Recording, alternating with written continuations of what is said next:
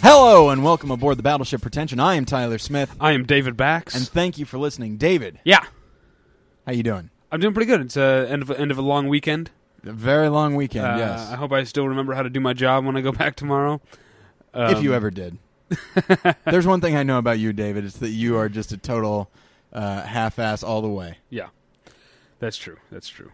I mean, you don't have to tell listeners that. They've been listening to me half-assed my way through 140 episodes. Oh my! Um, but uh, uh, my my I, I haven't gotten as much rest this weekend as you'd think on a four-day weekend. My sleep Right. schedule's all off Why is that? David? because you and I both attended the uh, the Never Not Funny podcastathon. that's right. Uh, 9 which p.m. Friday night to 6 a.m. Saturday morning. Yeah, it was a lot of fun. It was a lot of fun. And you better believe that I was back there schmoozing and trying to get more guests. That's for you, everybody. I, you know, I was I was there in the audience, you know, making just you know making uh, my presence known, and then Dave was behind the Donating, scenes. helping to change, change a kid's life That's right. over there in most likely India. Is that what it is? Is that uh, It's it's a, the Smile Train. Yeah. Uh, people can go to smiletrain dot something org. I don't know. Um, I think uh, there's a link still up at podcast. you can go to podcast.com and donate. Um, yeah, and they uh, it's a they take uh, really poor kids who have uh, cleft palates. Yeah, which is more prevalent there uh, than here, and they it's a it's a quick uh, surgery, and it completely changes the person's life. I realize this is, this might uh, set set a terrible tone for this episode, but uh, why is it more prevalent there? I do have no do idea. they do they have any theories as to why, or is it just uh, just Uh, a strange genetic I kind think of thing? it's just be- I think it's probably because there are a whole lot of poor people there, Okay, and it probably people who are like peg- pregnant women probably aren't getting the same nutrition as uh Oh, the okay. pregnant women uh, who are who are more wealthy. You know, I gotcha. So it's probably this is just my. I have done no research, by the way. That's just Yeah. my guess. Is that it's probably more prevalent among, uh, r- i- in poverty because Okay. of nutrition. Okay, so what you're and, saying and is that so rich it's, it's people- reason it's more prevalent is India in India is because there's such a huge it's such a huge population and Right. so much of it is impoverished. All right, so rich people are better looking, is what you're saying, They, they, I guess they have a bit of an advantage if they're genetically at least. no i- i- if if, if they're uh, if the pregnant women are nutritious, Oh, all right. you probably have a better chance of being good looking. I'm guessing. Once Okay. again, I've done no research. All I right. have a, a, a film degree. Yeah. Interesting. Anyway, so uh, so yeah, it was it was a lot of fun, and we uh, got to see a lot of great comics, and it was just it was good stuff, and and as uh, as David said, it was for a good cause, and it, was, neat to be a part of it. Yeah, it was it was of course friends of the show Jimmy Pardo, Matt Belknap, and Pat Francis, Yeah, and friend of the show Jimmy Dore was there too uh, in the in uh, the wee hours of the morning. I was kind of bummed out that there weren't more friends of the show on, Who do you, who who'd you want? You wanted a Graham Elwood, like a gr- yeah, like a Graham, like a Mike Siegel, a Bill Dwyer, Bill Dwyer, yeah. sure, yeah, How many uh, Sklar's? How, let's see, what are the other guests that we've yeah, stolen? uh, Jen Kirkman. Jen Well, Kirkman. they stole Jen Kirkman from us. They sure did. We, we had her first. sure did. Anyway, you know what? Let's not do this. Let's uh, Okay. Now, we usually do our announcements at the end of the show, but Tyler, you're afraid people are tuning out because that's what you do at the end Yeah. of a podcast. Uh, I listen to a lot of podcasts, and uh, usually in the last five minutes, whenever somebody says, "All right, well, you can contact me here," and it's just, like, "Oh, okay, so the it's time for the announcements," and I've heard them before, so I will now turn them turn. It's time to go to my next podcast, um, and so uh, so that's my so that's my theory, and uh, I will assume that you guys are doing the same thing. I'm kind of projecting, I suppose, and uh, you yeah, are so- speaking a little loud. Um, Well, it's my th- it's my the- I'm I'm playing to the back row of the Right. podcast listener. um, but um, man, I, I keep coughing. so let's get the uh, announcements out of the way. I, I had I got like a thing in my in my chest. I don't know. Um, It seemed odd to me that you said, I keep coughing.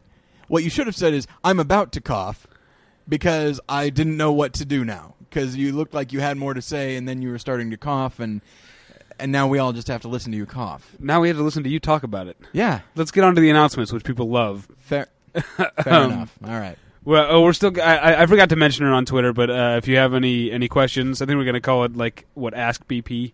Sure, why not? Yeah, okay. We can probably If come you- up with something better than that, but that's fine. No, yeah, let's uh, temporarily we're going to call it uh, Ask BP. Just send Yeah. a Twitter uh, t- tweet me a question over at, at the pretension if you want to see us in, in a short video segment on the website and possibly on probably on YouTube. Yeah. right. You know what? Uh, what the hell? Let's just call it stupid question of the week. that's that's not. Okay. Uh, so that's that's my announcement. You had an announcement Oh man. or And a, it's- or a plea, really. Yeah, uh, there. That now we're talking. Uh, yeah. So uh, so as as uh, astute listeners know, uh, my other podcast, More Than One Lesson, uh, has been nominated for a podcast award uh, in the religion inspiration uh, category, and uh, the last day to vote is tomorrow, uh, November thirtieth, and. Uh, By the way, there's a chance this podcast might not go up until tomorrow night because of my computer issues. Ah, It Whoa. depends on if Wait, it's what? done tonight or not. If my computer is fixed tonight, then the podcast will go up tonight. If not, then I have wait, to like wait how till- late? What do you mean? Like before midnight? Tomorrow night? Yeah, shortly before midnight tomorrow night. Well, good. I'm glad we're doing this at the beginning. Damn it! I, I, I, I didn't know that that, that uh, the, pod, the the voting ended tomorrow. I would have said something. All right. All right, everybody, All right, stop Shrinking listening right now. Not right now. Listen to these instructions, then stop listening. Go over, go to podcastawards.com. All right, and then uh, and then go down to the religion inspiration category. Click on more than one lesson. Then it's going to ask for your name and your email address. It will send you an email that you have to click to verify your vote. Uh, I would really like to mobilize our listener, uh, our listeners, so that I win this thing. I was not expecting uh, to be nominated really at all, uh, but now that I have been, I I would really like to win. Uh, for uh, for several reasons. Uh, I, I won't really list them all here, but uh, but yeah, I'd like to win. I'm I- I'm not necessarily banking on it, but my hope is that I can I can utilize our num our numbers, David, to benefit me. I'm uh, tweeting it right now. Oh, the, okay, now we're talking. Yeah, all right. I guess that's something. Okay, so can we, can we get on to the show now? Yeah, you got. s- It sounded to me like you you had something to say. I, I, I, well, here's the thing.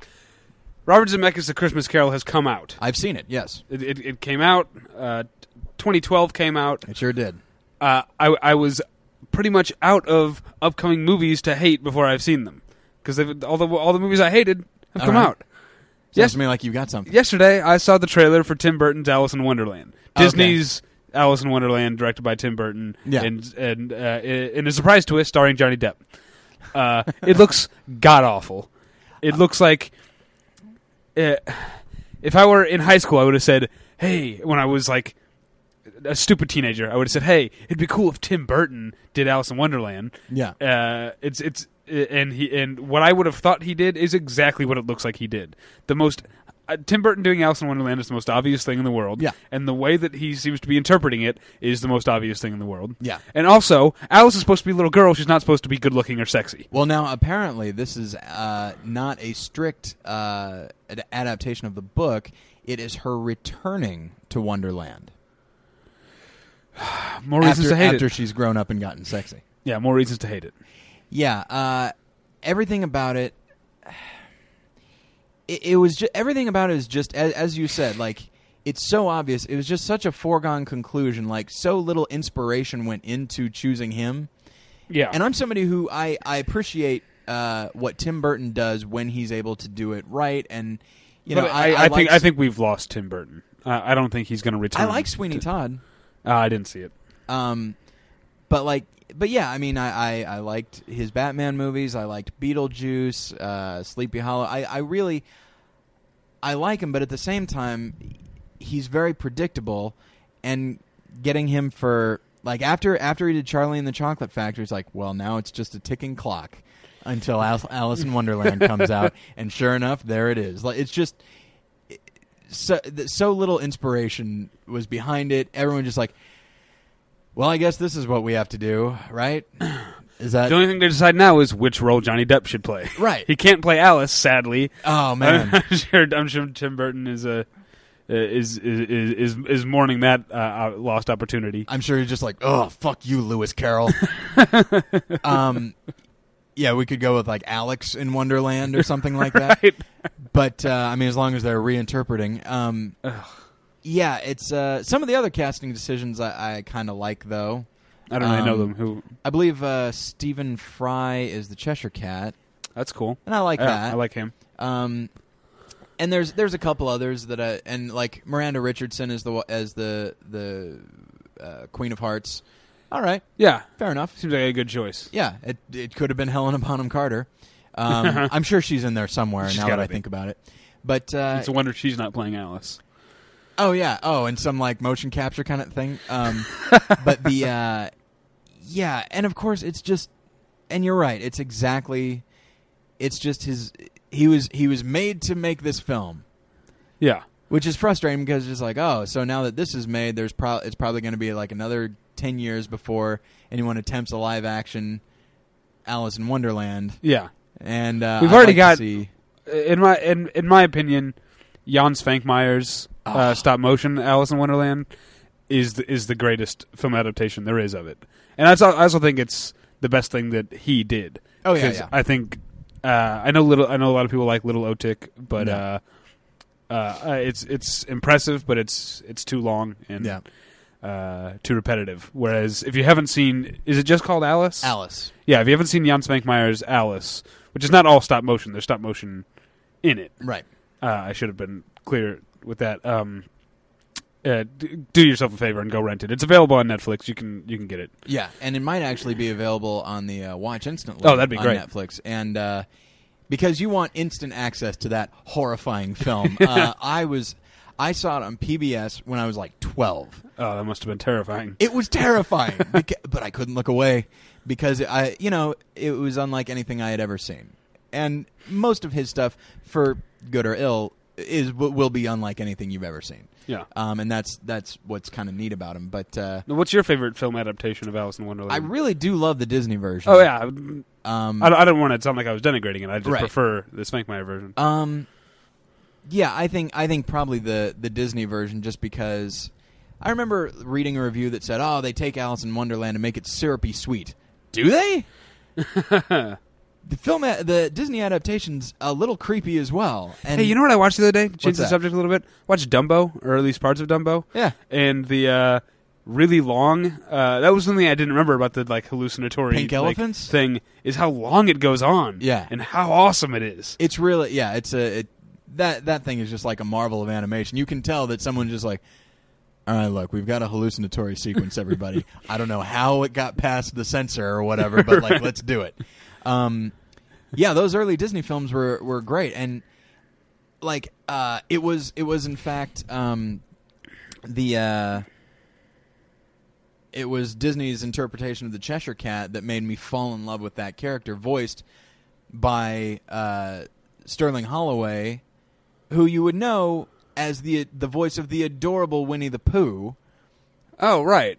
and just like I would Wait, never, isn't he w- he does it voice in the Jungle Book too. yeah, he right? does. He's Ka, uh, Yeah. the snake. Yeah. Um, he shows up a lot in Disney films, but just you know, I never th- when I think of his voice, I think of this cuddly kind of thing. But he does; he's able to use it to really frightening, creepy effect in Mhm. Alice in Wonderland, and and Ed Wynn as the Mad Hatter is is great. Like he just has these little these little like offhand comments that I have to assume were perhaps ad libbed. Um, I really enjoy it, and it's just and to me that's why because I remember uh, both Jen and myself uh, when we saw Charlie in the Chocolate Factory, we both knew, like ever, like we all knew that uh, that's like well it's it's only a matter of time before Uh-huh. he turns his attention.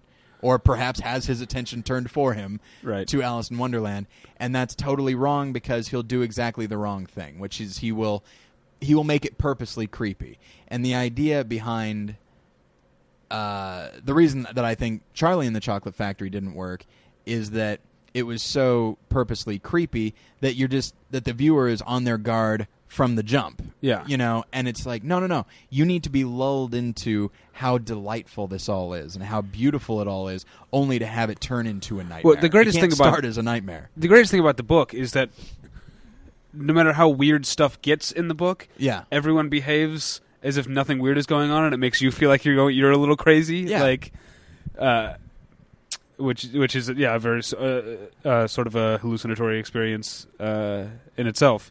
But um, Anyway, so uh, so yeah, th- I saw that trailer. My my hate my hate hate tank is refueled until There you March, go. and uh, I say we uh, after a brisk fifteen minutes we uh, get into it. Absolutely. You know, sh- should we? Shall we? Yeah. Let's get Now, into it. David, shall what are we? we talking about today? Uh, we talked about um, two weeks ago. We did our um, top ten movies of the decade, Right. uh, and um, I sort of offhandedly mentioned that we should have done a uh, underseen Yeah. movies of the decade, and uh, and uh, you decided that would be a good uh, idea for an episode, and I concurred. Yeah. So that's what we're doing: Un- underseen movies of the aughts. You know, here's the thing. Uh, because I I uh, wrote this down uh, on my notes as overlooked. That's how I keep thinking about it. So every Okay. time you say under scene, I always think you're about to say under siege.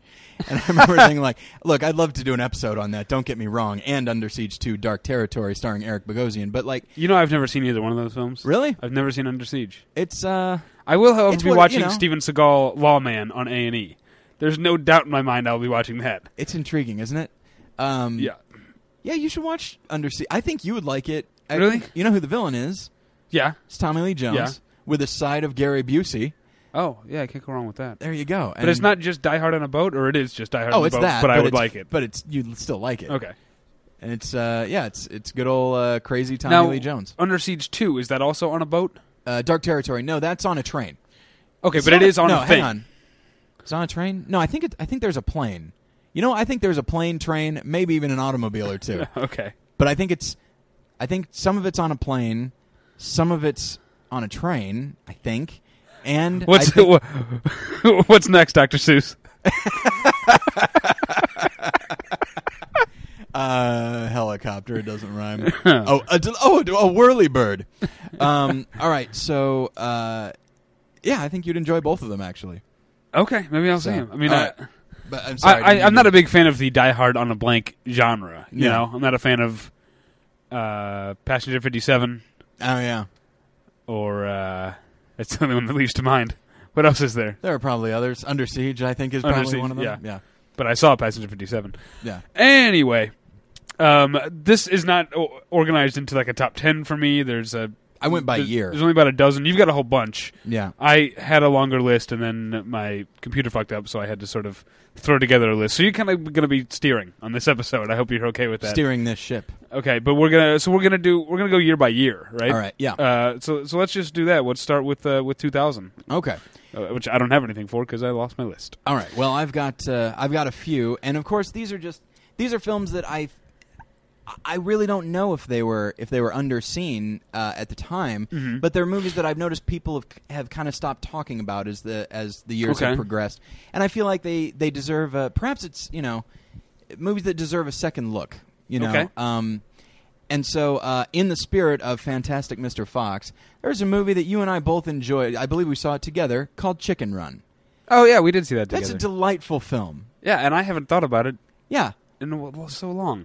You didn't think about it when seeing Fantastic Mr. No, Fox? it Really? didn't occur to me. Man, it's like the first thing that popped into my head. For we saw several Chicken reasons. Run in in Lincoln, Nebraska, We sure right? did. Yeah, and Not uh, bad. yeah, and so we, we, we were staying at that bed and breakfast. right. Oh man, It was our first one of those weekend getaways that we would, Battleship Retention does. yeah. Oh, even back before we still called ourselves Battleship Pretension at the time, but we just We were just podcast- waiting for them to invent the podcast. Oh, we kept uh, we kept uh, pitching ourselves to radio stations. Um, but yeah, Chicken Run. It's just so. It's from the same guys that do uh, Wallace and Gromit. Sure. and it's just such a you know i won't go into a lot of detail but it's just such a delightful film uh, for for children and i think it's i'd say it's unapologetically for children but it's still so it's just so much fun to watch Yeah. that uh, that i don't think adults can can deny it and of course they went on to do uh, wallace and gromit curse of the were rabbit which i also love So yeah. um, By the way, I loved Fantastic Mr. Fox. yes I know you liked it too. Yes, a I lot. did.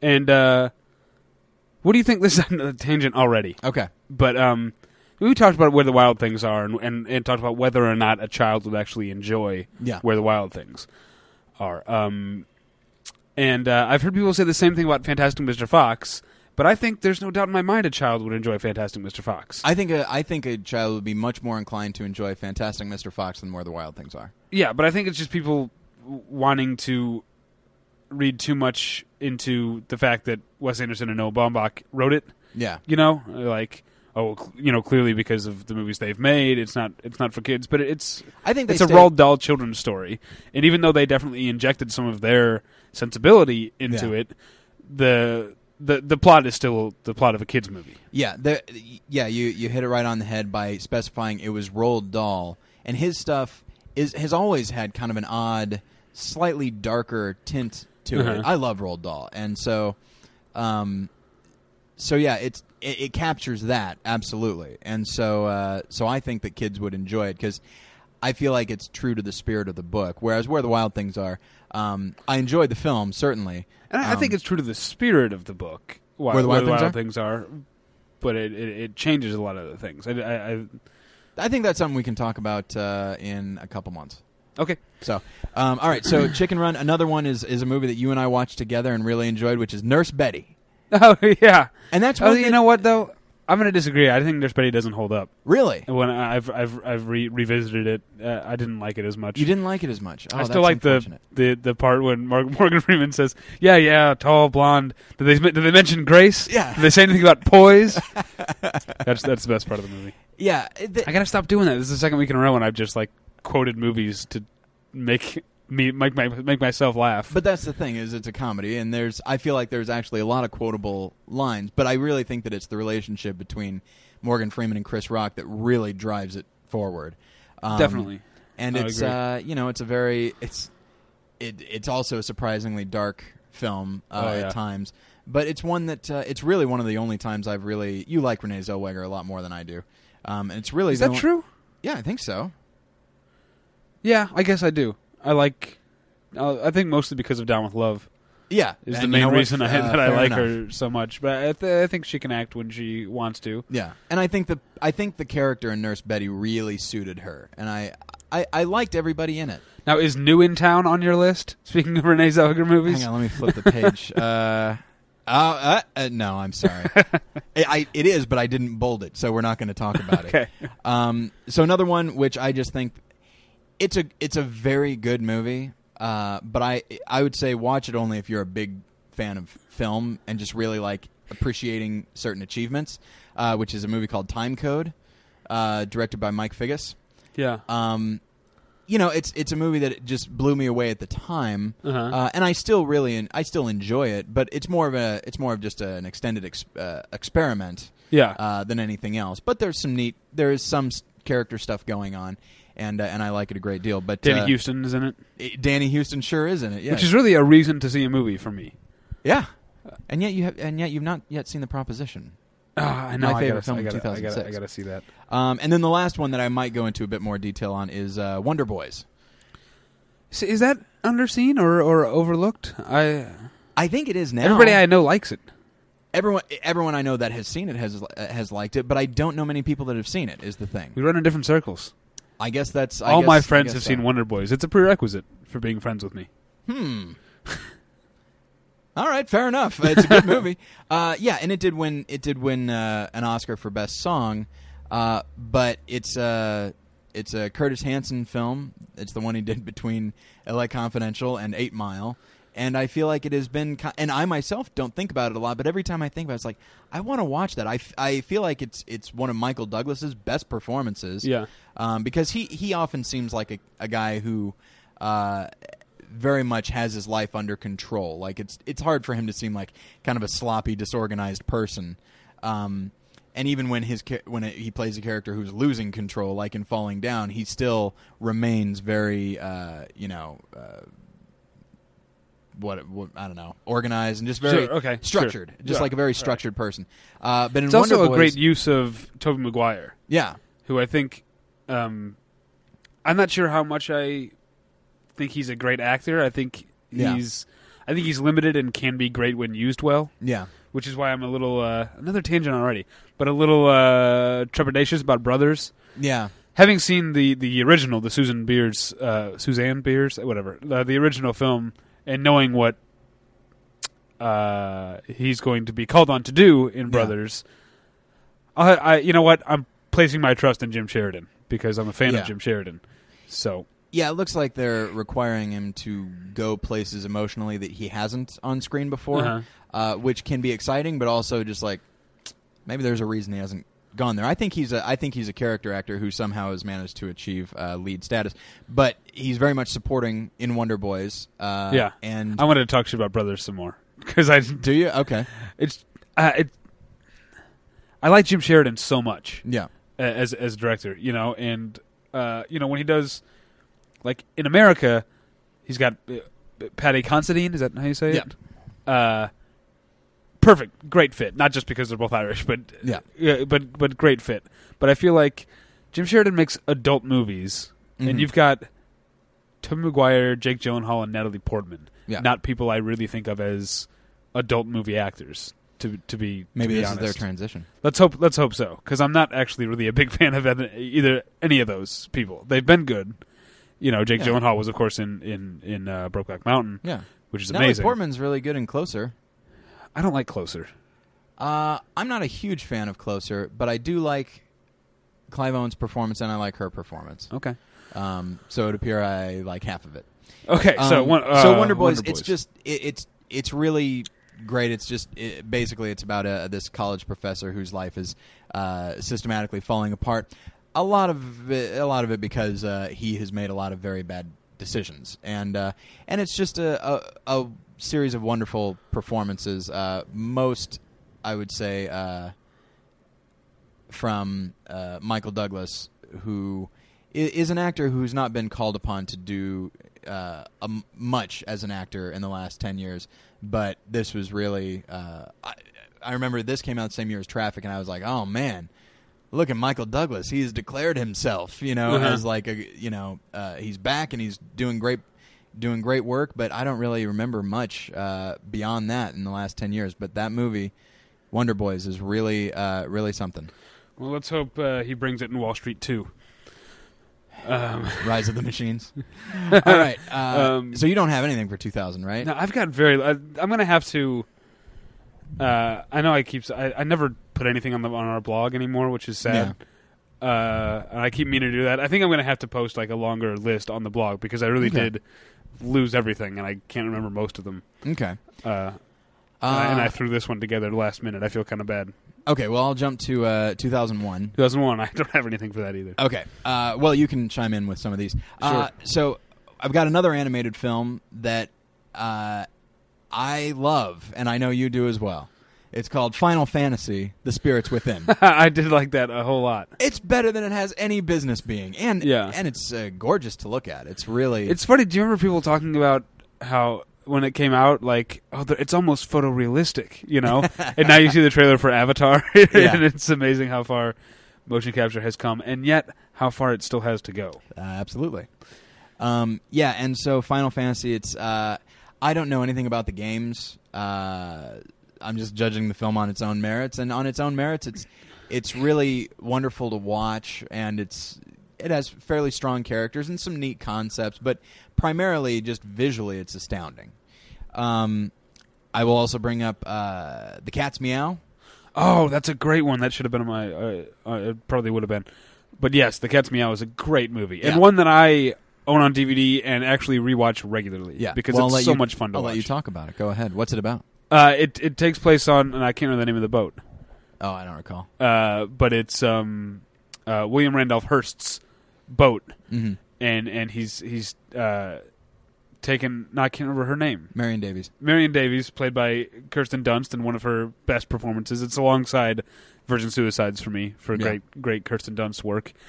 Um, and uh, it's it's her. Is it her birthday? I, I think so. Yeah. I, or is it his birthday? It might be his birthday now that I think about I, I it. say I watch it all the time, and Right. yet I can't remember any of the details about it. But um, Charlie Chaplin is there, is played wonderfully by Eddie Izzard. Yeah. Uh, Thomas Ince is there, is played wonderfully by Cary Elwes. Yeah. Uh, and it's what happened in, in real life. They went on this boat for whoever's birthday it was, and Thomas Ince died. Yeah. It came back dead. Yeah. Um, and uh, this movie just sort of imagines one possible scenario, wh- one Yeah. one possible chain of events that might have happened aboard that boat that led to Thomas Thomas Inne's dying. Yeah. It was a very fa- uh, we won't say what it is, but it was a very famous rumor Yeah. uh, that a lot of people accepted as true. Right. Um, and so this is uh, the dramatization of that, and it's it's funny and it, and it features uh, just in general, like you mentioned, everybody uh, except Edward Herman as William Randolph Hearst, Yeah, and he who gives a great performance. but I also didn't mention um, the Jennifer Tilly uh, is great, and she can be great when she's used like in Bullets Yeah. Over Broadway. She's Yeah. she's awesome. I like Jennifer Tilly. yeah, And then um, what's her name from uh, AbFab? Joanna Lumley? Yeah. yeah, who is also really good. yeah, If you if you hate AbFab the way I do, don't hold it against her. yeah. Uh, it, she's very she's very she's very good. And it's uh, directed by Peter Bogdanovich. Peter who is, Bogdanovich, uh, and it's shot by Bruno Del Bonell, who Okay. also shot Amelie and has done a, a bunch of other stuff. oh, all right. And the um, wh- y- it's it's a it's a commentary I, I, and special features I would urge you to to explore because Mhm. uh, most of what they shot on that boat was shot on a boat that size. It's not a soundstage. Very little Yeah. of it is, is in a soundstage. And when so when you see what uh, Bruno Del Bonell and whoever his Steadicam operator is, who probably deserves billing alongside him, Yeah, would you see what they were able to to do with lighting and camera movement in this in these tiny corridors and and, and it, it, the movie has so much it's it's crammed in this so- small space except and and yet it has so much like life and verve and it's always moving forward and it's yeah, uh but not necessarily moving forward it kind of meandering a little too yeah, but uh, at with with uh with all deliberate speed yeah. It uh, it has a ve- that was very strange. Um, it has a very uh, Gosford Park esque feel to it. I, I I feel like, and not just because uh, it's rich people and uh, you know it's kind of a period. there's a piece, murder. and there's a murder or a death. or a death Oh, well, okay, yeah, there's a murder. um, anyway, uh, so I'll mention uh, just two more. One is uh, the film that kind of put uh, Ryan Gosling on the map for me, which is uh, called The Believer, about a uh, neo-Nazi, uh, a young neo-Nazi who happens to also be Jewish Yeah. uh, himself, and just the kind of uh, self-hatred uh, required for that. Uh, it's not a great film, but it but does. it's a great performance it's a great performance. Yeah, and then Ryan Gosling was great in that, And and then then Half Nelson, I really liked him in that. yeah. But what I'm saying is he was great in The Believer, and then he did like Murder by Numbers in United States of Cleveland, and I Yeah. thought it began to, I began to think that it was a fluke that yeah, he was good in The Believer, uh, because it seemed like he just had a very small bag of tricks, yeah. and then yeah, boom, half Nelson. All of a sudden, he's Yeah. great again. which I think is probably his best performance. But this one, it's just it, it is as one would expect, very intense. Uh-huh. Uh, but it deserves to be, and there's a lot of emotional notes for him to hit, and he hits them all beautifully without overplaying them. Uh, and then the last one of uh, 2001, okay, I got to move it along, is uh, Scotland, PA, which is a film that uh, I think you and I have probably talked about before. But Yeah. it's oh boy, it deserves to be watched so much. Yeah, and it's it's uh, James LeGros, Yeah. LeGros, uh, Maura Tierney, uh, Christopher Walken is in it. Yeah. Um, uh, James Reborn, Yeah, uh, Kevin Corrigan oh, yeah. is is great. yeah, Um, Andy Dick is in it. Yeah, Am- yeah. Amy Smart. yeah. It's got a great Speed cast. Levitch. Speed Levitch is in it. That's right. Yeah. Yeah. It's got a great cast, and it's for those who don't know, it's the story of Macbeth. Only it's set in Pennsylvania in the 1970s Yeah. in the burgeoning fast food industry. Yeah. Uh, that that's about all you need to know. Yeah, and it's very and what's fascinating about it is that it's very funny, but as it is Macbeth, I do notice the laughs kind of stop after a while, Uh huh. and that's when that's when uh, the great cast really comes through because they need to be able to transition from pretty solid comedy into f- very serious tragedy uh, without you really noticing. Yeah. And you do, and uh, you don't. And it's notice, still but- being about a drive-through yeah, the whole time. Like Yeah. it's as serious as it, get, as it gets, it's still about a drive-through, and Yeah. that's uh, it- yeah, it- it's quite an, it's quite an achievement because it sounds like uh, just a fun idea yeah. on on paper, and they actually make a, a really good movie out of it. Yeah, and uh, Maura Tierney. Well, everyone does a great job, but you know, Lor- Lady Macbeth, which is basically who she's playing, uh, is always it's always a great performance. You know, always gives a, an actress like a classical British actress, like oh, it's my chance to shine. And you would never think that Maura Tierney would get to play Lady Macbeth, Yeah. but you do here, and she's really great. And uh, it's just a just a good movie in general. Let's by, move on. by the way, Oh, go I don't ahead. I, I don't have. I- I've never been one of those guys who has like a thing with his girlfriend where they each have a list of five famous people that Right. you're allowed or whatever. Right, But if I did, oh man, she's great. oh, she- and she's gorgeous. She really is. Yeah. Um, okay, uh, so 2002. Do you, Okay, I this is actually the the movie that didn't make my original list Mhm. that uh, is the reason I wanted to do like talk about underseen movies Okay. uh, is because of this movie May, May. I uh, guess. directed by by Lucky McKee. Um, you'll probably find it in the horror section, and I guess that's where it belongs. yeah. But it really just belongs in its own bizarre as fuck section. um, The BAF section. yeah, uh, it's uh, it's, it's the. It's a, uh, it's a movie that I can't even imagine some of these scenes being on set because they're so uncomfortable and squeamish. Not necessarily gory, yeah. uh, although there, I mean there is that, you know, but so squeamish that you're like, oh, how could you just stand there and as a director just stand there and watch this happen? But uh, Well, what is it? What is it about? I mean, I've heard it compared to like Carrie.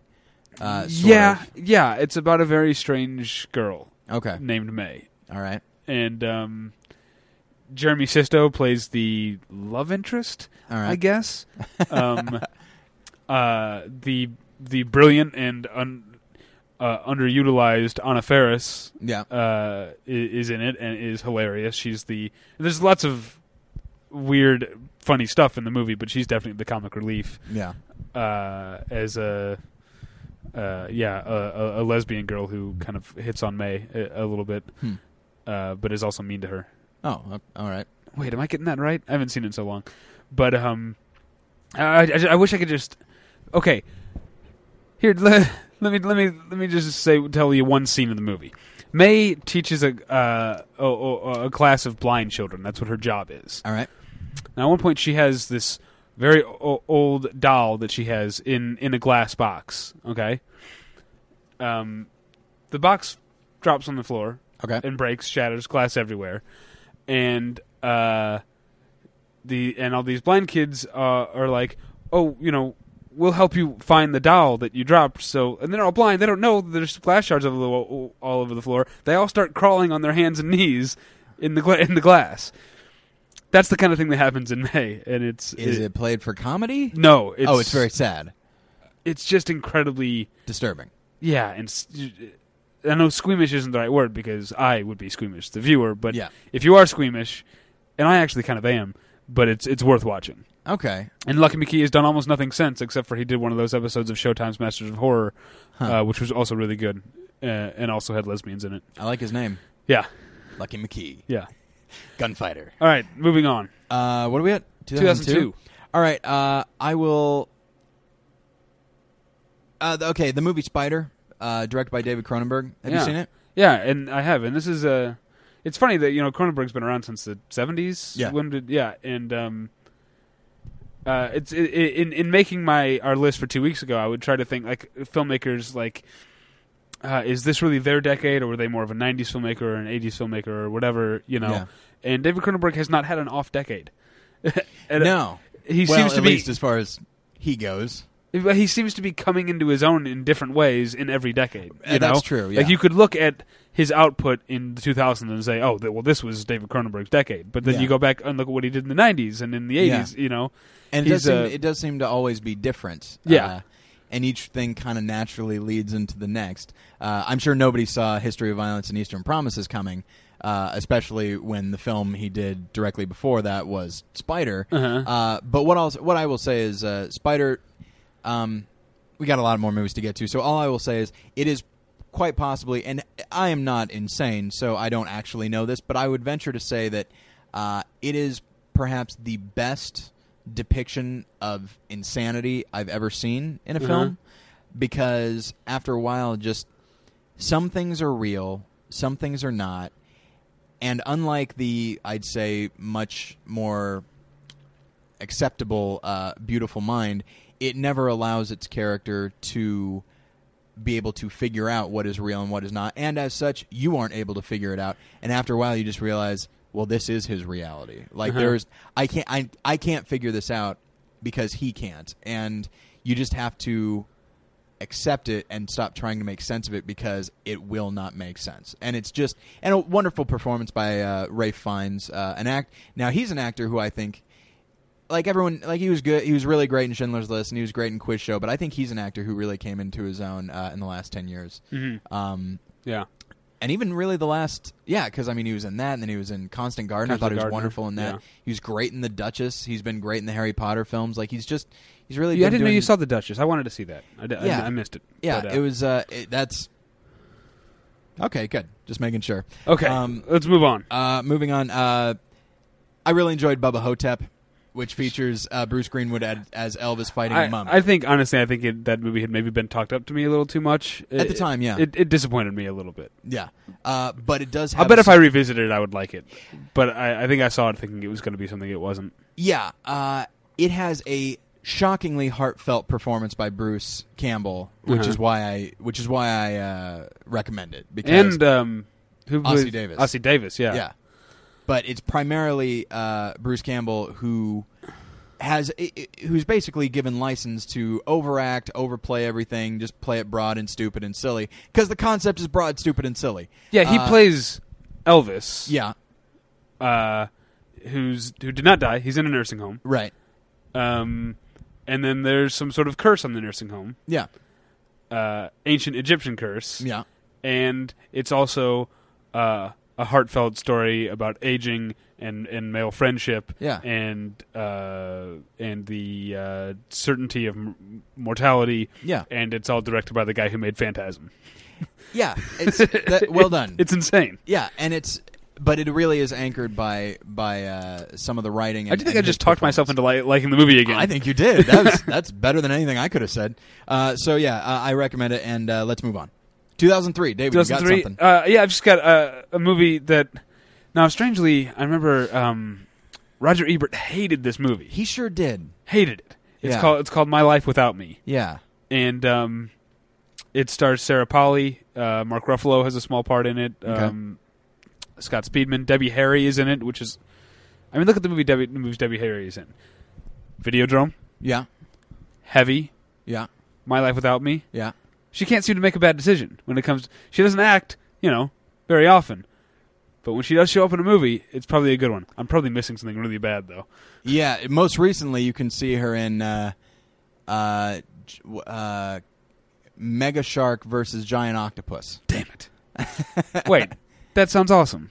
Uh, y- yes, it is. It's one of those things. It's like self consciously ridiculous. Is it So. smart? No, Oh, so it's bad self conscious. It's not Yeah. like the lost skeleton of Cadaver, which was fucking funny. Right.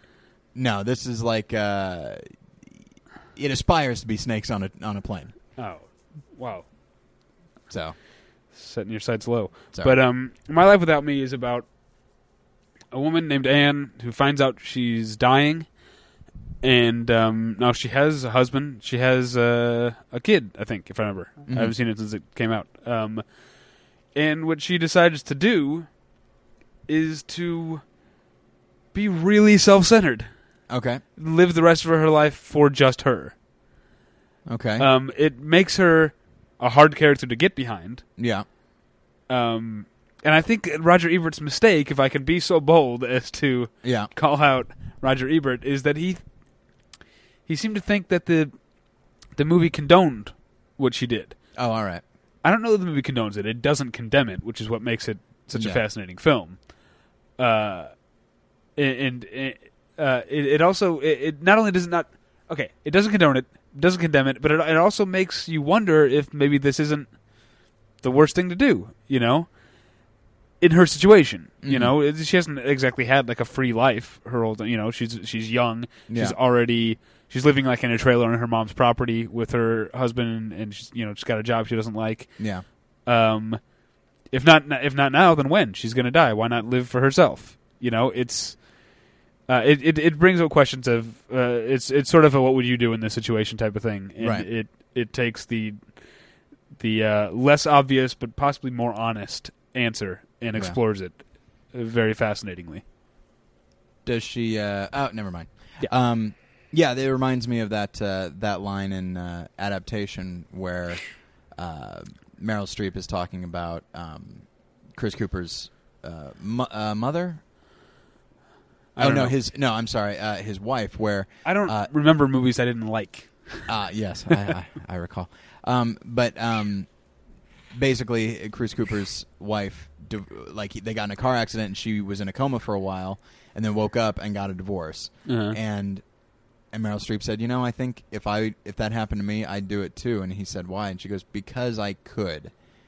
Because like when you have like that brush with death, or if you in fact are dying, like I feel like some people would view it as almost a liberating type thing. Uh-huh. You know, if it, you know, I, I know what I would do. I would cling to those I love, but um, but that's me. I feel like some people. I feel like that's a. I won't necessarily legitimate. I won't say it's a uh, legitimate, uh, which is say a good option, mm-hmm. but it's legitimate in the sense that I'm sure a lot of people think about it, and uh, uh, they're dying. They should Yeah. at least give it a thought. And it also stars Sarah Polly. who You Yeah. you literally can't go wrong. Yeah, Uh, un- unless uh, unless she's behind the camera. Am I right? Yeah, that's true. Okay. But I mean, there there are movies that come out every year with like what what studios assume are going to be like up and coming young starlets, and any one of those movies would be improved by casting Sarah Polly instead Yeah, because she's awesome. I'd say that's about right. All right, we should really motor along. All right, so 2003. Uh, I will focus on only one of these films, um, but I will touch on several. Um, William Friedkin directed a film called The Hunted with which I never saw. Benicio del Toro and Tommy Lee Jones. It is much like his uh, French Connection before that. Uh, it is a two-hour-long chase film. Uh, the actors are not required to do much except understand their their characters for themselves because they are not going to be giving the audience much. Um, there's really no reason that he should have gotten those two actors. Um, but it is so expertly done, and it's just such a beautiful genre exercise that uh, I highly recommend it. There, it has no business being this good, but it is. The, the, Um, the trailer was terrible. the trailer's terrible, and I Yeah. remember just kind of throwing it in on a like, eh, what the, you know, why not? And it was it was delightful. It was really great, and it was it was good stuff. I really enjoyed it. Um, Now, another- what, what about what about uh, what about uh, John McTiernan's Basic? Did, Uh, did that make the list? Was that John? That was John. John that was McTiernan. John McTiernan. Yeah. Yes, uh, I was actually talking about that movie with friend of the show Jason Eakin last night, uh, which is Uh, weird. You saw it? No, I didn't. It's insane. Is it? It's so dumb. Oh, okay. so it's insanely dumb, is what you said. Yeah, it's okay. it's crazy how dumb that movie is. um, well, maybe next week if we talk about overseen movies, uh, anyone seeing Basic at all, it's overseen. um, Uh, Someone should have overseen that movie and tried to keep it on the right track. well done, sir. Yeah. Where's that? Where's that rim shot? Anybody? all right. Uh, another film is one that uh, not a lot of people like, but some people loved, called North Fork. I didn't see uh, it. which it's just it's it's literally just the uh, the emotion of grief and mourning uh, personified or just put on screen. Uh, that's and it really captures that emotion beautifully with some some some gorgeous imagery. Um, we've talked about the rundown and how much like the hunted it's just such a such a wonderful exploration of Yeah. that uh, of that genre not even exploration that that gives it too much uh, it's just a great example of that genre Yeah, it's you know what it, it it's it's P- Peter Berg who who also made uh, Friday Night Lights Yeah. and Very Bad Things, and I didn't see The Kingdom. Nor did I. I. Uh, and it's essentially like if you were to take uh, Michael Bay yeah and then rein him in to where his movie made sense and was fun to watch, yeah and then give him uh, a good script and uh, fun performances from from The Rock and Shaw William Scott and Christopher Walken and Rosario Dawson. yeah It's it- it's it's like a Michael Bay movie done right. yeah i- Is exactly what it is. Absolutely. Um, yeah, it's like Commando, but with like an actual sense of humor, not Yeah. just puns. Um, right. uh, so another one that I'll just touch on briefly is uh, Willard, which is an, an, again Uh. only an okay movie, but man, you cannot get a more committed, in every sense of the word, performance uh, by Crispin Glover as yes, a man who loves and talks to rats. Um, but the one that I will go into a bit more detail on is Peter Pan. Did Oh, you see Peter I- Pan? And I actually almost, almost put it on my list. It's um the dude who made my best friend's wedding. I always forget his name. uh, I forget it as well. JP something PJ Sure, sure, why not? something. I didn't write it down. We were just, we were talking about him with Pat Healy, Oh, were we? and I can't remember the oh, guy's damn, name. Now I don't recall. Ah, fuck. Anyway, it's awesome though. Peter yeah, Pan. and it's just a it's just a beautifully you know it's honestly they should have gotten that guy to direct Alice in Wonderland. I was going to bring up because- it's it, it, it's everything that this Alice in Wonderland looks like it isn't. yeah You know, it's uh, it's completely honest to the book. yeah You know, not completely. The book's a little bit more uh, weird than Yeah. than than this, but um, uh, it's honest in that it's it- it's it's not uh what's the word I'm looking for? It's not condescending at all. In, Right. in, in, in being, it's a really smart kids movie Yeah. that, but it's not even it's not a kids movie. It's not an adult movie. It's just the story. It just treats the story as just a story Yeah. yeah, a good story and gives and, and, and it takes everything uh, as seriously as it needs to be taken. Yeah, and it Uh, explores some some uh, some of the more without without ever being creepy. It explores like issues of sexuality when you have somebody a character like Peter Pan, you Uh-huh. know, uh, a kid who hasn't grown up but has still been around a while, and now what do I do with this girl that I'm attracted to? Uh-huh. You know, because he's because they put Peter Pan right around the age of thirteen. Right.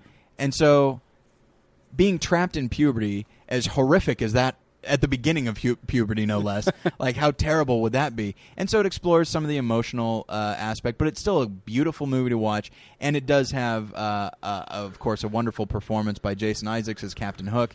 And it really actually creates a, a a great deal of sympathy for that character, where you just he just seems miserable Uh-huh. you know, and just like he has no happiness in him, and Yeah. you just feel kind of bad for him. And uh, it's just a, a, a movie that was very, I'd say, very much overlooked, but good stuff. This has been a great decade for Jason Isaacs, by the way, oh yeah, uh, with Harry Potter and with Brotherhood, which was not, Yeah. uh, which was if we did underseen TV shows, yeah, I was crowing about how awesome Brotherhood was every chance I got for the three years it was on, and no Yeah. one listened. no. It's canceled. Anyway, Is it canceled? I didn't yeah, know it's, that. it's officially canceled. oh, that's unfortunate. All right, uh, let's move on. 2004. What do you got?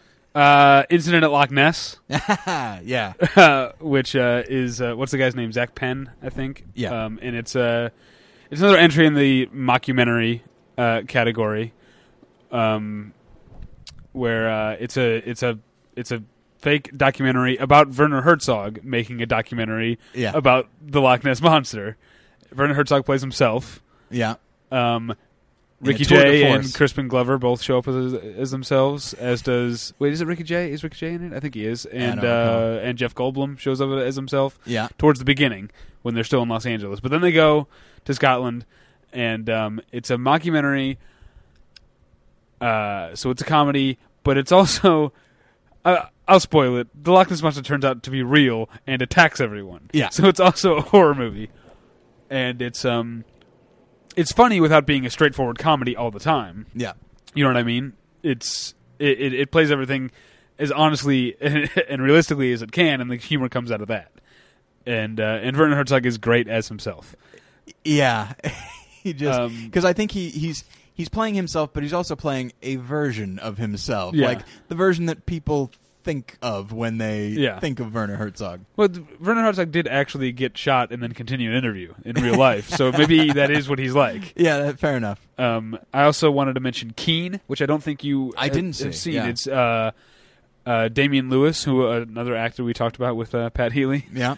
um, and it's uh, this is another portrait of it's not like Spider a portrait of of of insanity from inside. Yeah. It's a portrait of a schizophrenic person, Yeah.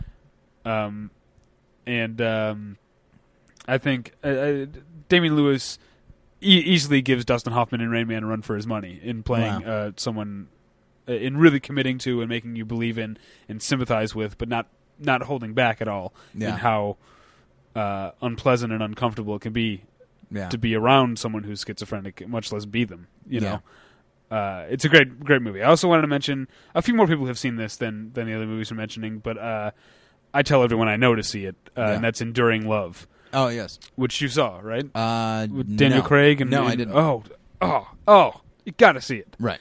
It's um, Roger Mitchell, Michelle, Yeah. who, who who directed it, who made uh, they make Changing Lanes. Yeah. Yeah, um, And Venus. Did he make Venus? He made Venus, Yeah. yeah. and he also made one uh, called The Mother, which I didn't like very much. But um, it's Daniel Craig, Samantha Morton, and and Reese Ifans, yeah. uh, Danny Deckchair Right, yeah. himself. Um, but Reese Ifans is all, often so often used. Um, th- he plays these eccentrics for comedy, like Danny Deckchair, which I didn't see, or Notting Hill, which I did see and hated. Yeah. Um, You hate Notting Hill? oh God, Interesting. oh it's awful. I know a lot of people that actually like it. unwatchable. Um, but yeah, we're seeing a common thread here. Uh, he plays a crazy person, Yeah. and not for comic relief at all. He plays an intensely crazy person, and uh, i- he's he's he's quite a threat Yeah. i- in in the movie, and it's not it's not funny at all. Yeah. The- very Enduring Love is a movie that is very much not funny, but it's it's it's gorgeous and harrowing and terrifying and and, and all these things. And, and terribly, terribly sad at, at times, and uh, everyone should see it. Yeah, um, I, I suddenly realized that we actually, uh, I I suddenly discovered that uh, we have uh, more time than, than I anticipated. So I'll, I'll go into more uh, more detail, which is to say, I don't have anywhere to be now. Right, but we've still gone for almost an hour. Yes, yes. Uh, but we can, you know, we can stretch into two. That's fine. Um, we're not going to go a full two hours. That's that's all right. Okay. Uh, yeah. That- speaking that's of cra- my 2004. What else? speaking of crazy people, uh-huh. assassination of, of Richard Nixon. Uh, listeners know by the coward Robert Ford. Um, uh, listeners know uh, that I'm not a big fan of Sean Penn. uh-huh. Um, that he his intensity often gets in the way, I think, of his characters. Um, but sometimes he gets a character in which his intensity is uh, what it's what it should be, and uh, and he plays a character who just just cannot seem to function in life by himself. Um, and you feel sympathy for him. Uh, he's not. I- I don't mean to say that he's like schizophrenic crazy. He just has severe emotional problems and just can't get past certain things. And uh, and his life uh, is rather tragic. Uh, he's not very sympathetic, but you can see you can see how somebody could arrive at where he is emotionally. Mm-hmm. Uh, and it's it's probably one of my favorite uh, performances uh, by him. It- it's the perfect for this for this topic because it really what it really was not seen yeah, w- w- uh, by anyone. yeah. It, it it came and went. it's Uh, the it's the kind of it's the kind of performance or the kind of movie that if it were just marketed a different way or if the studios had done something different with it like it could have been an oscar contender you know it's like i, I heard so many people talk about uh, damian lewis's like oscar caliber performance in keen but that's just that movie's not on the radar Yeah. you know and just yeah it's it's unfortunate that uh, yeah, and I don't really understand why. Uh, You know, I mean, it's got you've got you got Sean Penn, you've got Don Cheadle, who was also Yeah, ki- al- Naomi already kind of a Watts. name at that point. Naomi Watts was a, was a name. yeah Uh, it's yeah, it's weird that no one that no one no one saw it, but it was good. yeah Anything else for 2004? Uh, I will briefly discuss. Uh, there's a movie called Clean with Oh, I didn't uh, see Nick that. Nolte and uh, Maggie Chung, who, um, you know what? It was a movie of the week. Go back and look at that. Okay. And uh, give it a read. I forgot about those. I'm so bad at the website thing. It's fine. Uh, I am too. I haven't written one in, in a while. Um, I will bring up uh, The Door and the Floor with uh, two really solid performances by Jeff Bridges Sure. and uh, Kim Basinger, a surprisingly frail and fragile performance from her. Uh, spe- m- most of mine will have just really solid performances. Uh, there's a movie called The Clearing, which is a, an okay movie. I didn't like it. David didn't like it, but I think a lot of it has a great performance by Robert Redford um, and some nice scenes between him and uh, Willem Dafoe.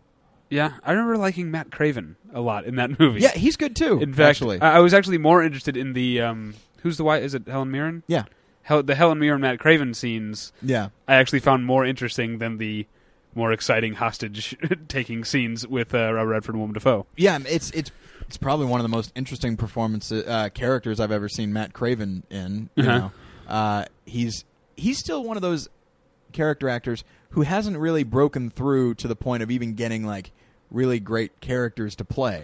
You Yeah. know, he shows up every once in a while and He's he's in the background in Public Enemies. I don't even think he has a line in the movie. I think, yeah, here and there, he just has such a he just has such like a defined uh, face and just Yeah. it's like oh man, he really this For guy- people who don't know, he was the dad at the beginning of, the, Dist- of Disturbia. oh yeah yeah Uh, maybe that rings a he bell. was also in uh, Crimson Tide. Sure, He was in yeah. uh, was he in The Statement? the statement was he in that? I can't remember. I think he was the guy at the beginning. Okay. But um, Um, So uh, let's see. So the clearing door on the floor, uh, and then we've mentioned it before, but I'll mention it again. I really like the Alamo. yeah. That it it is Yeah. so much better than it had. Not that it had any business being, but it's just nobody expected it to be that good. All Yeah. the stuff around it really kind of tainted it, but it was really a good movie. because the whole story, you know, uh, it was going to be uh, Ron Howard, Russell Crowe film. Yeah, They uh, Disney actually essentially told them no when they presented the budget yeah, for it, and they sort of walked away from it instead of uh, readjusting. yeah. And then Disney gave it to this guy, uh, what's his name, John Lee Hancock, John Lee Hancock. Yeah, who had made The Rookie with Dennis Quaid, which was Yeah. great, you know. And now he's got this new movie, The Blind Side, which does not look good at all does not look good at all. which is a, which is a shame. Um, but uh, so he cast his his uh, friend Dennis Quaid. Yeah. He cast uh, Jason Patrick. Yep. Uh, he's got uh, Patrick Wilson yeah, is in there, and of course Billy Bob Thornton yeah, plays uh, David Crockett yeah, as he insists on being called in the movie. yeah, Um, and that's that's what's so great about the movie is that it completely, even though it's Disney's The Alamo, Yeah. it completely deflates all the like uh, heroism and, Yeah. and and the and the legend, and it's more touching and more inspiring. It uh, it's a movie that really makes me well up with patriotic pride when I would honestly when I Yeah. watch it uh, because it's this is what actually happened, you know. But I love that it doesn't it doesn't pull punches like you know the way like Jason Patrick uh, as as Bowie yeah. um, Uh, Bowie, Bowie right not he's not a David Bowie. he's not an androgynous pop star um, he uh, has a slave and Yeah. he's not necessarily I mean he's not like beating him or anything yeah, but he does not treat him with the same respect as he treats white men yeah, it's that kind of like honesty, and he's still a hero of sorts. yeah, But it, it, it's that kind of honesty that makes the movie so so wonderful, yeah, uh, and and such a much better artifact and and uh, source of patriotism than the terrible John Wayne version. yeah. Uh, I- Which which, is I've never terrible. seen actually. Oh, it's- but, it's not um, good. All right, so uh, in turning the page, I realize I have two more to talk about for 2004. Uh, one, you know what? One was talked about with Pat Healy, which is Undertow, which is a. I Jeez, spilled the dude. water on myself. You're just like a little child. Um, all right, It's because you switched water brands. sorry. Uh, These bottles aren't as they're too it was pliable. on it was a discount um undertow it's a david gordon green film that uh Yeah, yeah, yeah. We talked about it. yeah it's good stuff um and then another one which is again a movie that is not that why do you keep spilling water on yourself It's these damn bottles. okay tell you what i'll talk for a while you take it easy put down the mic if you need to and you can drink a wa- drink water out of your bottle good god man all right so uh so here's a movie that i don't think is very good um but it is worth seeing for a single performance, and it is not the lead performance. Um, actually, you know what? The movie is is okay, but it's not great. Um, and that's The Woodsman with uh, Kevin Bacon. I will disagree with you. I think that movie is brilliant. Okay, now David thinks the movie is brilliant. David, why do you say so? Uh, because it's not just the performances that it's it's uh, expertly handled in tone That's true. uh, at every turn. It, it it makes every right decision, and it makes every decision quietly and assuredly. yeah, It- It's a very quiet movie, yeah, and it's very uh, yeah, it's very sure of itself the whole Yeah. time. You know, it's uh, you know the the that that last I don't know is it the last scene or the last Oh, important I scene? think it's, it's the last uh, important scene. I would say. You mean in the Um, park? yeah. Yeah. Uh, For those that don't know, it's about a Kevin Bacon plays uh, a former. Uh, uh, well, uh, well, a pedophile. he plays a pedophile. yeah, who's- who just got out of prison. just got I out of believe. prison. Yeah. Um, and uh, yeah, th- there's a scene with him talking to uh, a, a young, a very young girl in a park Yeah, that um is it's it's treated with the same honesty that John Lee Hancock treated uh, the Alamo story. Yeah. You know, it, and it comes at a, at a- at a point in the movie where you, where you understand everything you're going to understand about Kevin Bacon's Yeah. character and you have made up your mind how you feel about him yeah, uh, and, and and it puts you the audience in a in kind of a weird place in this Yeah. scene, but um, but again, not in a. It doesn't call attention to the fact that it's doing that. yeah. I think actually now that I now that I now that you bring that scene up, um, Kevin Bacon's performance, I'd say up until that moment, is a little a little too twitchy for my taste, um, and a, l- a sli- a bit too mannered. But his, but as you say, the honesty that he displays and the vulnerability in that scene Uh-huh. more than makes up for it. Um, but oddly enough, the the person that I wanted to talk about Was was Keira Sedgwick? uh, Mos Def. Oh, most def, yeah, As uh, he only has like what four scenes. Uh, yeah, as, if that. as like a not necessarily a parole officer. He is a he, you know he's he's a detective, Yeah, and his job is to sort of keep tabs on Yeah. on Kevin Bacon. and he just he's kind of he doesn't seem completely judgmental of Kevin Bacon. Uh huh. Um, he's concerned, of course, but he's just I don't know. He looks like a character who has just had the just the air taken out of him by the job itself, just the stuff that he's seen, and he's a young guy, and just you get the impression that this is a guy who got in, who became a cop and did very well at it, but has seen a lot in his few years, and it is not what he thought it was going to be, and it's just such a just a really great performance, I think, uh, and so so I'd say it's worth seeing for his, for his performance, but also that that is that scene is one of the most brilliant uh, scenes I've ever I, I've ever seen. It's and, and and you're right. The interpretation of the character they don't make him too sympathetic. They don't make him make him make him uh, totally unsympathetic. We should have brought it up actually when we were talking about you know little children and Mhm. happiness and, and stuff like Yeah. that. So um so yeah, it's it's worth seeing. 2005 Okay, um, home stretch. you're gonna like one of these. I don't know if you looked at my list. I didn't. okay, um, well, uh, first, um, I want to mention the Ballad of Jack and Rose, Okay, yeah. uh, which I don't understand why that movie was so underseen. I mean, Daniel Day Lewis doesn't decide to do movies all the time. Yeah.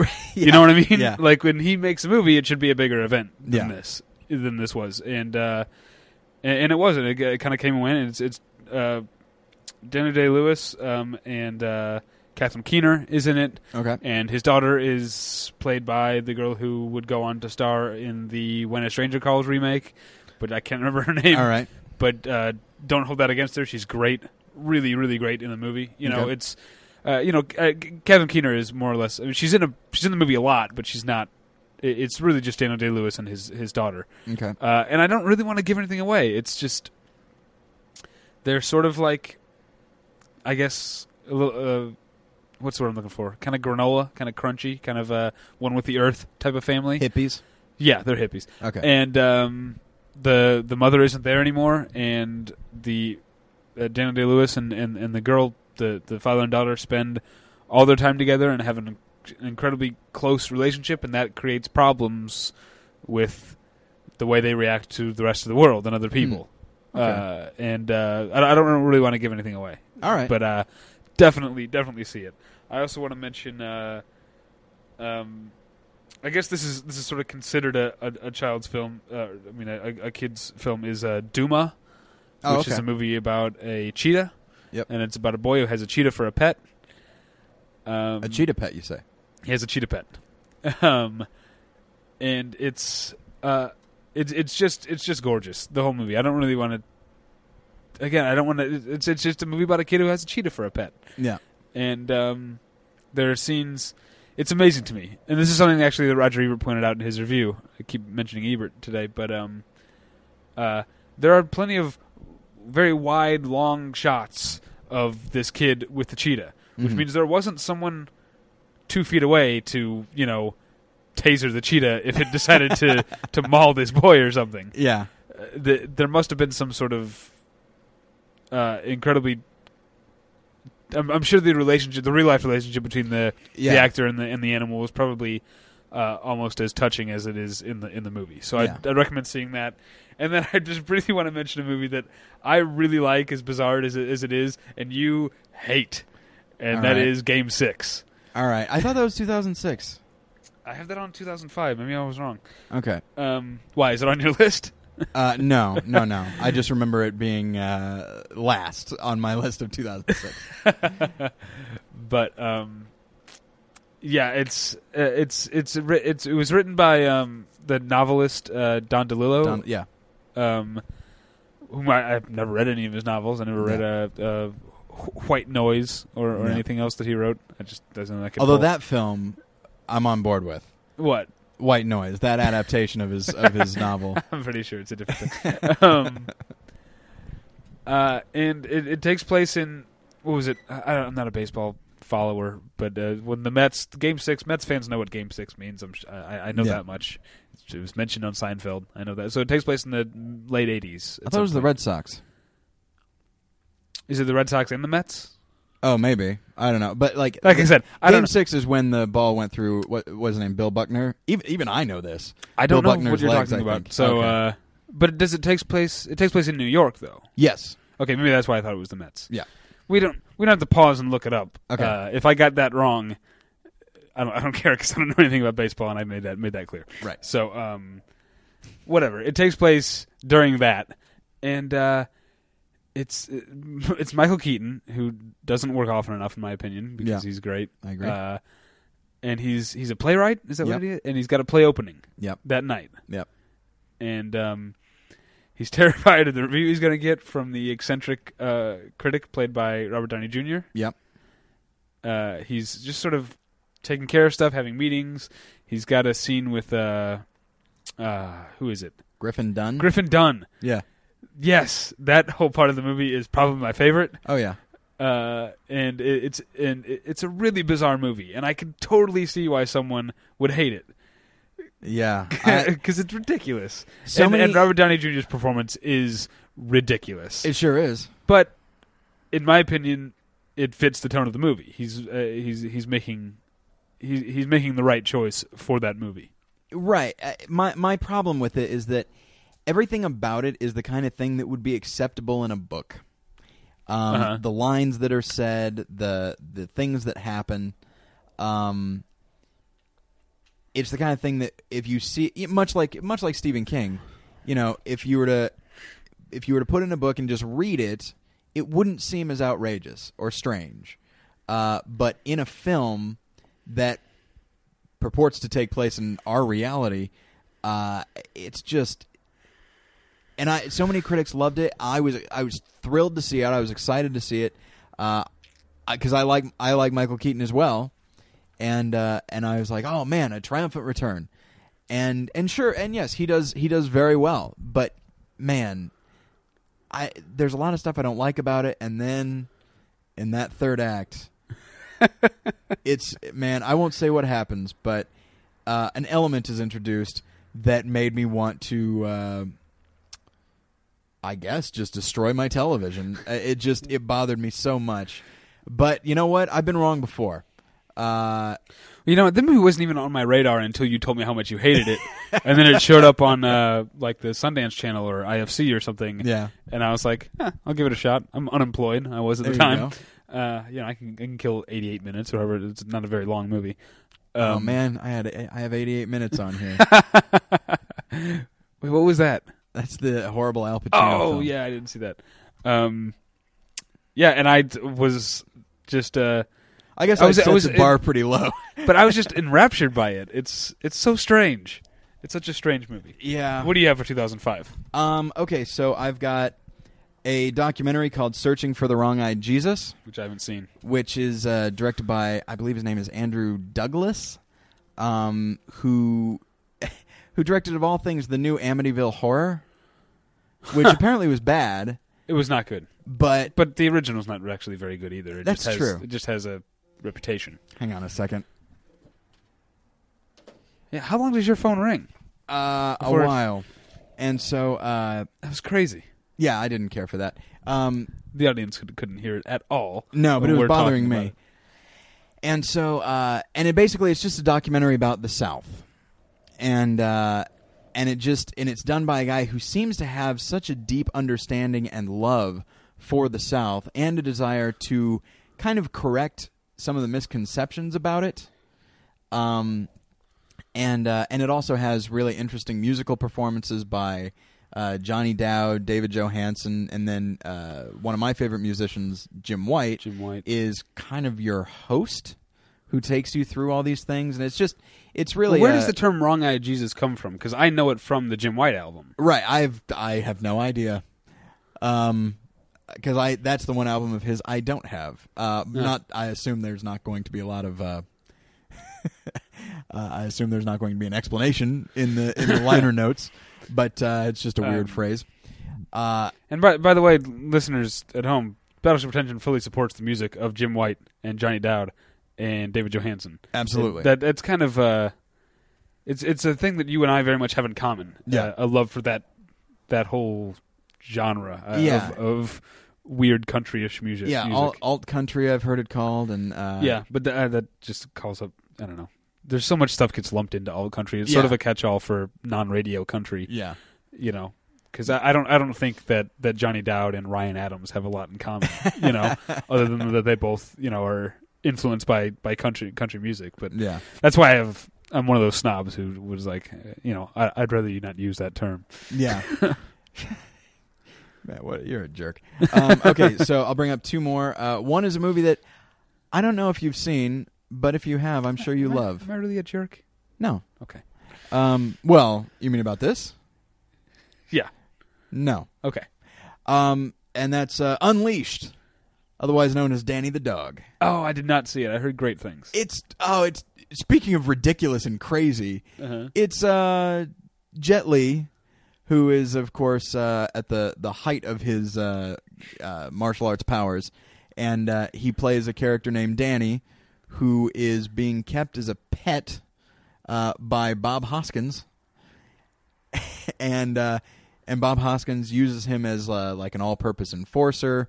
Uh, and then he like uses him to like win bets. He like you know pits. He uses him almost like a like a dog fight, except he doesn't fight dogs. He fights people, and uh, and it's all about Danny's rehabilitation at the hands of the kindly Morgan Freeman. Sound crazy? It is.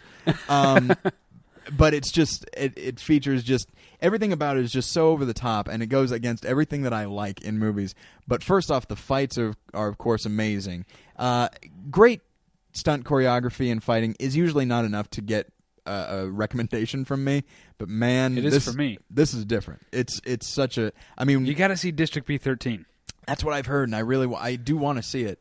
Uh, but like when when Jet Li like slams a guy into concrete, you feel like he is slamming him into concrete. Like you still get all of the uh, all of the like the fanciful moves, but you still feel like it's taking place here, and bones are being broken, and now brains does it are do being that smashed. thing that it did in the former Jet Li ve- the other Jet Li vehicle Romeo Must Die Okay, where when someone gets punched, suddenly there's like a freeze frame, and then you it goes into like X-ray, and you can see their bo- their bones breaking, and I it's I it's- don't recall that. I don't think so. good because that's uh, I, I was gonna s- I, I don't I don't know what your what word to use for that that's not offensive because I was gonna say that that's it's retarded, Oh, okay.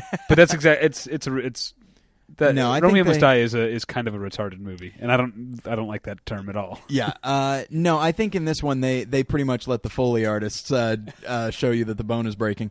Probably a Um, good choice. I'm glad the uh, X-ray uh, action sequence thing didn't catch on. Um, I mean, st- it was- there's a lot of slow motion. It was you know. great in Total Recall, obviously. Oh, yeah, obviously.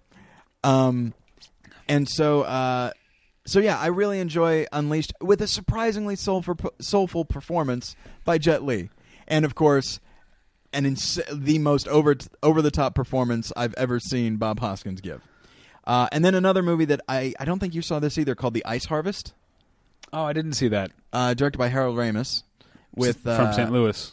Yeah, I always have to mention that. I know. And so, uh, and it's got John Cusack and uh, Billy Bob Thornton as just Midwest mobsters, and uh, it's Isn't, just it's a um, very dark comedy. Is Oliver Platt in it? Oliver? Pl- oh, I was getting there, buddy. Okay, good. Oliver Platt, 2005, a good year for Oliver Platt, um, because you had uh, a wonderful performance in uh, Casanova really? and uh, and then and then in this where he just he plays kind of the same character that he played in uh, Huff, where just this hedonistic uh, pseudo intellectual Uh-huh. um, who just is very successful at what he does, but he is just he's gone insane with self loathing and drug use, and uh, and it's just so much fun to watch, uh, es- especially like I really enjoy Billy Bob Thornton being like sleazy and yet still very dry Uh-huh. and uh, and this is a great performance by him. It's just very funny, but it's also very very dark, and uh, and it's good stuff. So uh, so let's move on to 2006. I'm only going to talk about one in 2006. So go right ahead. Okay, um Uh, there's a, a a movie that I only been, bothered to see because I worked at a movie theater at the time and could see it for free. I'd heard like very little about it, um, but I liked the cast. It's called Seraphim Falls. Oh yeah, It's a, did you see it? yeah, I saw it. It's it's a it's a western, but it's also it gets kind of there's a lot of mysticism Yeah. uh, towards the end. Yeah, But it's sort of like The Hunted, I guess. I haven't seen, but it's a chase movie. It's Yeah. one guy chasing another guy. Uh, one of them is uh, Liam Neeson, Yeah. and the other one is Pierce Brosnan, right. uh, who it, it turns out can act. Uh, I mean, people can. I'm saying Yeah, Uh, people, you know, know him from James Bond movies, but Yeah. uh, he had uh, he had the Matador this year or this uh, decade, yeah. and and he had this. So d- He don't. was, eh, it's an okay movie, but uh, he was very good in uh, the Tailor of Panama. I never saw it. Yeah. But uh, yeah, don't don't write him off as I I'm, I'm afraid I may have made the mistake of writing him off because I hate J- James Bond and all things related to James Bond. Um, uh, Did you see Casino Royale? no, I haven't seen either of the Daniel Craig James It might Bonds. change. It might change your view. That's kind of why I don't want to see it. It changed my view. Eh, Come on, man. But I want to keep hating James Bond. I know you do. You can hate what James Bond was. Okay, And but from I've what it already- sounds I've- like- I- why do I need to watch the Daniel Craig ones when I have Jason Bourne? We are we have a Jason Bourne. We don't need uh, a new James Bond. Fair enough. Okay. All right. So um, that's Seraphim Falls. It's got yeah. It's those two. Um, Angelica Houston also shows up at the end Yeah. uh, when the movie gets weird.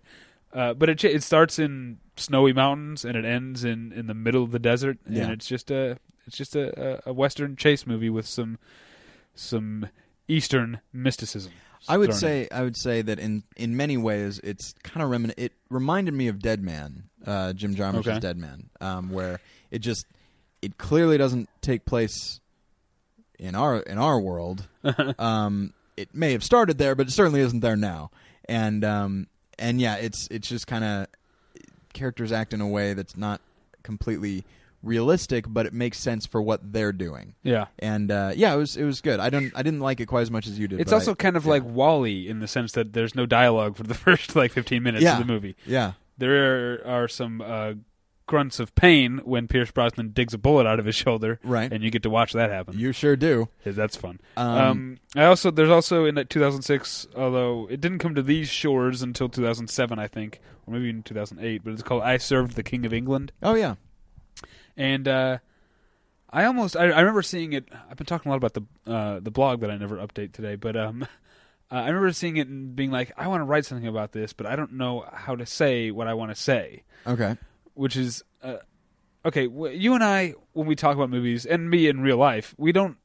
Uh, we're not the kind of guys who talk about movies in guy ways, like oh, you know, like like a Mr. Skin type of thing. You know, Oh, like we're yeah, not yeah, talking okay. about the the the uh, how much nudity or, or what parts of a body you get to see in some Yeah. movie. You know, um, I will Well say done. Well done. By the way, avoiding the word tits. I know that that must have been difficult for you. it was difficult. All right. because I do for some reason love that word. It's very strange to me. Um, now, I served the King of England has a whole lot of nudity in it. Um, but it's not cheap. Like th- th- there's nothing cheap about it. I- I- I- you know, it's not uh, touristas or something. Um, it's uh, uh, it's it's it's a real uh, appreciation of what a a woman looks like naked, and and of course there's it, it's not j- it's not it's not removed from sex. It's very much caught up in sex. yeah. But I serve the King of England is about, I guess, sort of earthly pleasures in Yeah. a lot of ways. It's a it's a it's a guy who's he's kind of like a chance uh, uh, Chauncey Gardner. Yeah. uh, you know, uh, in that he's sort of bumbles his way through life. Uh, he seems like kind of a simpleton, but he's actually not. He's actually incredibly ambitious and um, is willing to fuck people over i- in a lot of ways to get money and to own things Yeah. and to be able to have sex with women and eat uh, whatever kind of food he wants. It's a, it's a it's a it's a movie that uh, unabashedly just celebrates earthly pleasures, Okay. even though you- you're uh, you're you're not always on board with the way he goes about getting them. Yeah. But uh, the the the the movie doesn't condemn him for wanting them. you know, it's it's actually odd because every review that I read of the film actually did compare it to Turistas. I'm joking, of course. Um, but uh, yeah, that's I think that like just came out on on DVD, so I think it took a while to get here, uh, a couple years at least. Yeah, I, I saw it at the. Um, I don't know. I I saw it in Pasadena. Some uh, theater that isn't there anymore. Oh, that's unfortunate. Um, all right. So, did you have anything else for 2006? That's it. All right. Uh, I will. I will briefly bring up uh, Slither because sure. I love. We've talked about it before, and I love it so much. Yeah. Uh, it is just. It's. It combines like four different horror subgenres and blends them in a s- surprisingly coherent way. It's alien invasion. yeah. It's uh, like I don't know, Like a weird parasite type movie. parasite movie. It's got zombies. Yeah. It- yeah. It's it's it's everything. it's there's a vague blob element Uh-huh. to it. Uh, yeah, it's it's, and of course it is as gross as as it can be. Uh, Yeah. It's really quite wonderful. and you look at it's got Nathan Fillion, who, Yeah. uh, who is always great. It's got uh, Greg Henry. Is that Yeah. yeah? Uh, who is hilarious and has the best line in the movie, which I won't ruin for you. Okay. Uh, has a small appearance by Jenna Fisher. Yep. Uh, because it was made by her then husband James Gunn. Yep. Who's from St. Louis. That's all I have for Slither. Now, David, it's my understanding that at the podcastathon you were able to bond with a very famous person over your uh, over uh, St. Louis. Now, now what what was the deal with that? Oh, I, I, I, I- I talked to John Hamm a little bit. John Hamm. That's Yeah. right. St. Louisan. St. Louis. Yeah, famous Yeah. St. Louisan. Yes. Um, yeah, and so Slither, it's just it, it's so it takes so much joy in the gore that it that it uh, it just takes so much care. Like a character gets whipped in half, and then like he falls and his guts all fall out, and it's just. And I'm somebody who like violence bothers me, but a certain type of violence, and this is just so ridiculous. Though Uh-huh. there are distur- a couple disturbing elements in it. Like there are scenes where.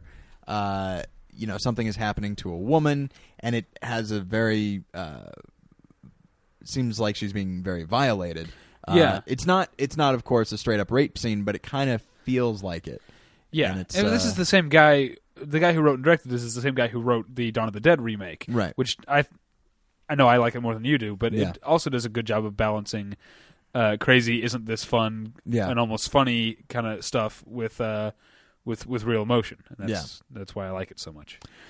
uh, okay 2007 what do you got david Nothing.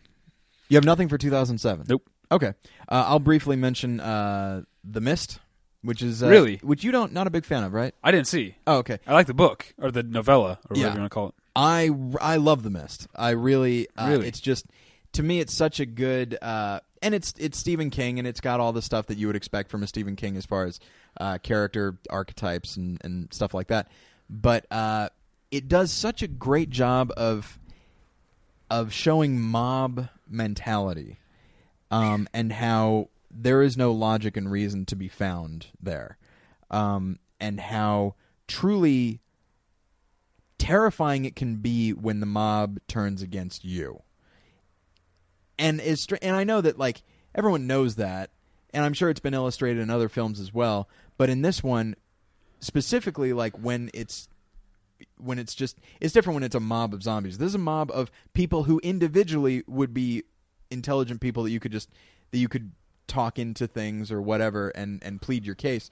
But when they get together and turn against you, there's a there's a very disturbing scene when the mob decides that this person over here is at fault for all that's going wrong, and they just turn on him and there's nothing he can do and it's really quite harrowing to use a, a word you used earlier it's just and it's really quite disturbing um and of course there's a you know there's a, a nice uh, uh, analogy to the idea of like terrorism and stuff where you find two people uh, two like uh, different sides where there's a side who literally says there is no threat everything is fine look i'll just go outside and they're never heard from again and then there's but then there's also the person who's like there is a threat and i will use that opportunity to get power for myself i will you know feed on other people's fear and so it's it's very timely and and it's not exactly subtle about Which is weird because it was written in like uh, well, like 1980 or Yeah. something. The, the the novella it was. Yeah, and it's but it you know it it fits because I think those are those are age old ideas. The idea that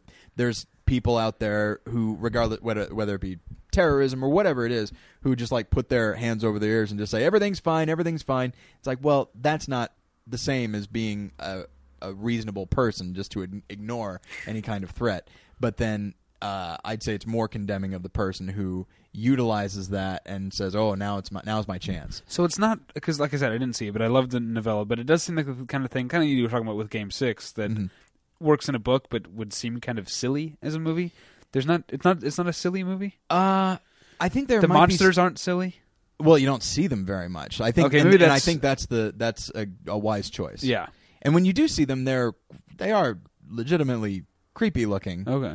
Um, you just see like parts of them, and there's and and yes, there's a there's a there's a a part where uh, the main character is out uh, in the mist, and you just see this huge thing just walk by, but you don't see all of it. You just see a just kind of a silhouette, Uh-huh. eh, but it is giant, and it's and it's just it's really it's really creepy. It just it's it's Frank Darabont, who I know is not a filmmaker that that you're a huge fan of, but he is a guy who I think Well, I mean, I've only seen two of his movies, I guess. Uh, I've seen 3 I've and s- I I love Shawshank Redemption. Yeah. I like Green Mile. I don't. I didn't like The Majestic. Uh, but I really like The Mist. He's so you've seen he- four of them. Uh, uh, s- yes, I meant three aside from the mist. Right. And so, um, but he just really seems to understand like the horror involved and just the ability to use this story to t- to make you know talk about larger truths. And and I really enjoyed it. So Okay. okay, so you have nothing for 2007. So let's move on to to 08 Okay. Well, I've got um home stretch. a movie that I saw this year, but uh, came out in its in its home country uh, in 2008, and that's Summerstown, Okay, which uh, is directed by Shane Meadows, who made This Is England, my favorite film of Yeah. the last ten years.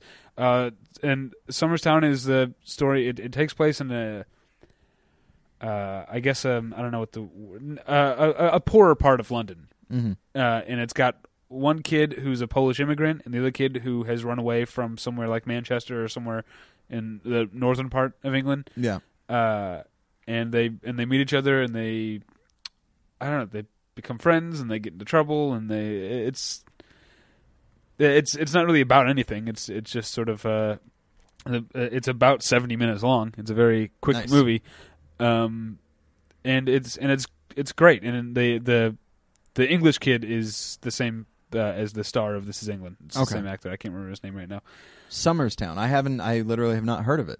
uh yeah it played for a week at the New Art here Oh, okay. um, earlier this year. Um, and uh, another movie that um, I'm not just mentioning this because it stars a friend of the show, but uh, Medicine for Melancholy, yeah. um, which among everyone who's seen it uh, is very talked about and loved, but Yeah. it's just I don't think enough people saw it. Uh, it's I, I, I guess it's a mumblecore movie, but I, I don't really know what that means anymore. Uh, Yeah. I don't know what that ever meant. Yeah. Um, I, th- I think it, I think it was, I think someone was just too eager to place a label on something that was very brief, Yeah. you know, and and wasn't even didn't even gel into a real thing. Did mumblecore really happen? That was one of my Yes, blogs. yeah, but that's that the was about let them chirp a while, not Yeah. about medicine for melancholy. Uh, but yeah, it, st- it stars friend of the show Wyatt Cenac. Yeah. Um, it's a movie about it's it's about San Francisco, Mhm. but it's about gentrification in general, which uh, um, we've seen in the cities we've lived in. You know, Yeah. particularly, I mean, that the neighborhood that we lived in in Chicago for the largest stretch of time. Yeah. you know, the way it looks now, or the last time I saw it, Mhm. and the way it looked in in 2002 when we moved in there, Yeah. uh, d- uh, there are big differences. And Really? when you step off the train, you know, it used Yeah. to be like that greasy chicken place, a Yeah. discount clothing store. Yeah. Uh, I can't remember. what Boarded else. up businesses. Yeah. Yeah. And, and and now it's all hair salons and Thai cafes and stuff Hmm. right there. You know, Interesting. um, it's it's uh, uh, ge- gentrification is is a big deal, and I am definitely part of the problem because I'm white middle class sub- suburban person who moved into a city. You know, Yep. Uh, I, I I live in an area of Hollywood right now that's right in the middle. Yeah. Uh, you know, like it, uh, every, if you go a block north of me, you've got people living out of their cars. Yeah. If you go a block south of me, you're in Larchmont and you've got you know huge houses. so one could go so far as to say No. that you're okay. you knew where I was headed Yeah. with that. Okay. Um, yeah, I, uh, I I still haven't seen it. Uh, I was really excited to um, because uh, Wyatt was in it, but uh, but yeah, I still haven't. It's on DVD now, right? Yeah, Okay. it is. All right, I will. I will have to give it a watch. Um, I've got a couple. One is a film that uh, I saw on a plane, and uh, it surprised me how much I enjoyed it. It's not a great movie, but it's not a lot of people know about it. And uh, it was a kids' movie called The Spiderwick Chronicles. Oh, I didn't see that. I wanted to. It's really fun, and it's just and what I like about it is that it's not afraid to be dark and scary, as like some of the best kids' movies and kids' stories are. I love kids' movies. It just occurred to me that I, I think the last three films I've seen in the theater are Where the Wild Things Are, Cloudy with a Chance of Meatballs, and Fantastic Mr. Fox. Um, and so my, my, my, my, my ticket stub collection could be uh, evidence against me if, I were, if I were a suspect, suspect in some sort of uh, Kinder Mortar case. what was Chi- that? Child murder. Yes, okay. But in German, because I was Ah. referencing M. Keep up. Yeah, sorry. I'm very smart. We're on 2008. Um, so Spiderwick Chronicles, yeah, it's just it it has a you know it it, it really does a, a good job of creating this world. Of, it's basically you know these kids in this big scary house, and they uh, find themselves like transported into this world that they didn't know about, and uh, and there's you know and, and as they discover the the rules of this world and, and stuff like that, it's really interesting. But uh, uh, Freddie uh, uh, Highmore, I believe his name is, uh, who is in Sure. who's in Finding Neverland uh, and Charlie and the Chocolate Factory. Uh, he's in it. He plays twins, and uh, and he's able to uh, do a very good American accent.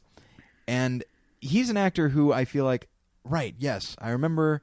He's really someone to watch because he just he really takes those characters and uh, much like much like uh, every other like child character in a kid's movie that has come out lately like his parents i think are divorced or he never Yeah. sees his father so like he has issues with that but more specifically he plays two characters who have different issues with that and uh, and so it's a really good performance but like really good effects and it's just it's a it's a, just a fun movie as far as kids movies go i feel like not many people talked about it it was kind of like bridge to terabithia Uh-huh. not many people really talked about it but it was really worth watching and really a just a a, st- a strong example of, of the genre uh, Speaking of like kids, child actors to watch out for, do you ever get uh, sad when you think about Haley Joel Osment? i do It does like I know there's a tendency to be like ironic, like uh, and, and and sort of like laugh at the plight of someone who. Uh, I, I- I feel like in the culture, that's it's sort of like a laughable thing. Like, oh, look how far he's fallen. You know, Yeah. like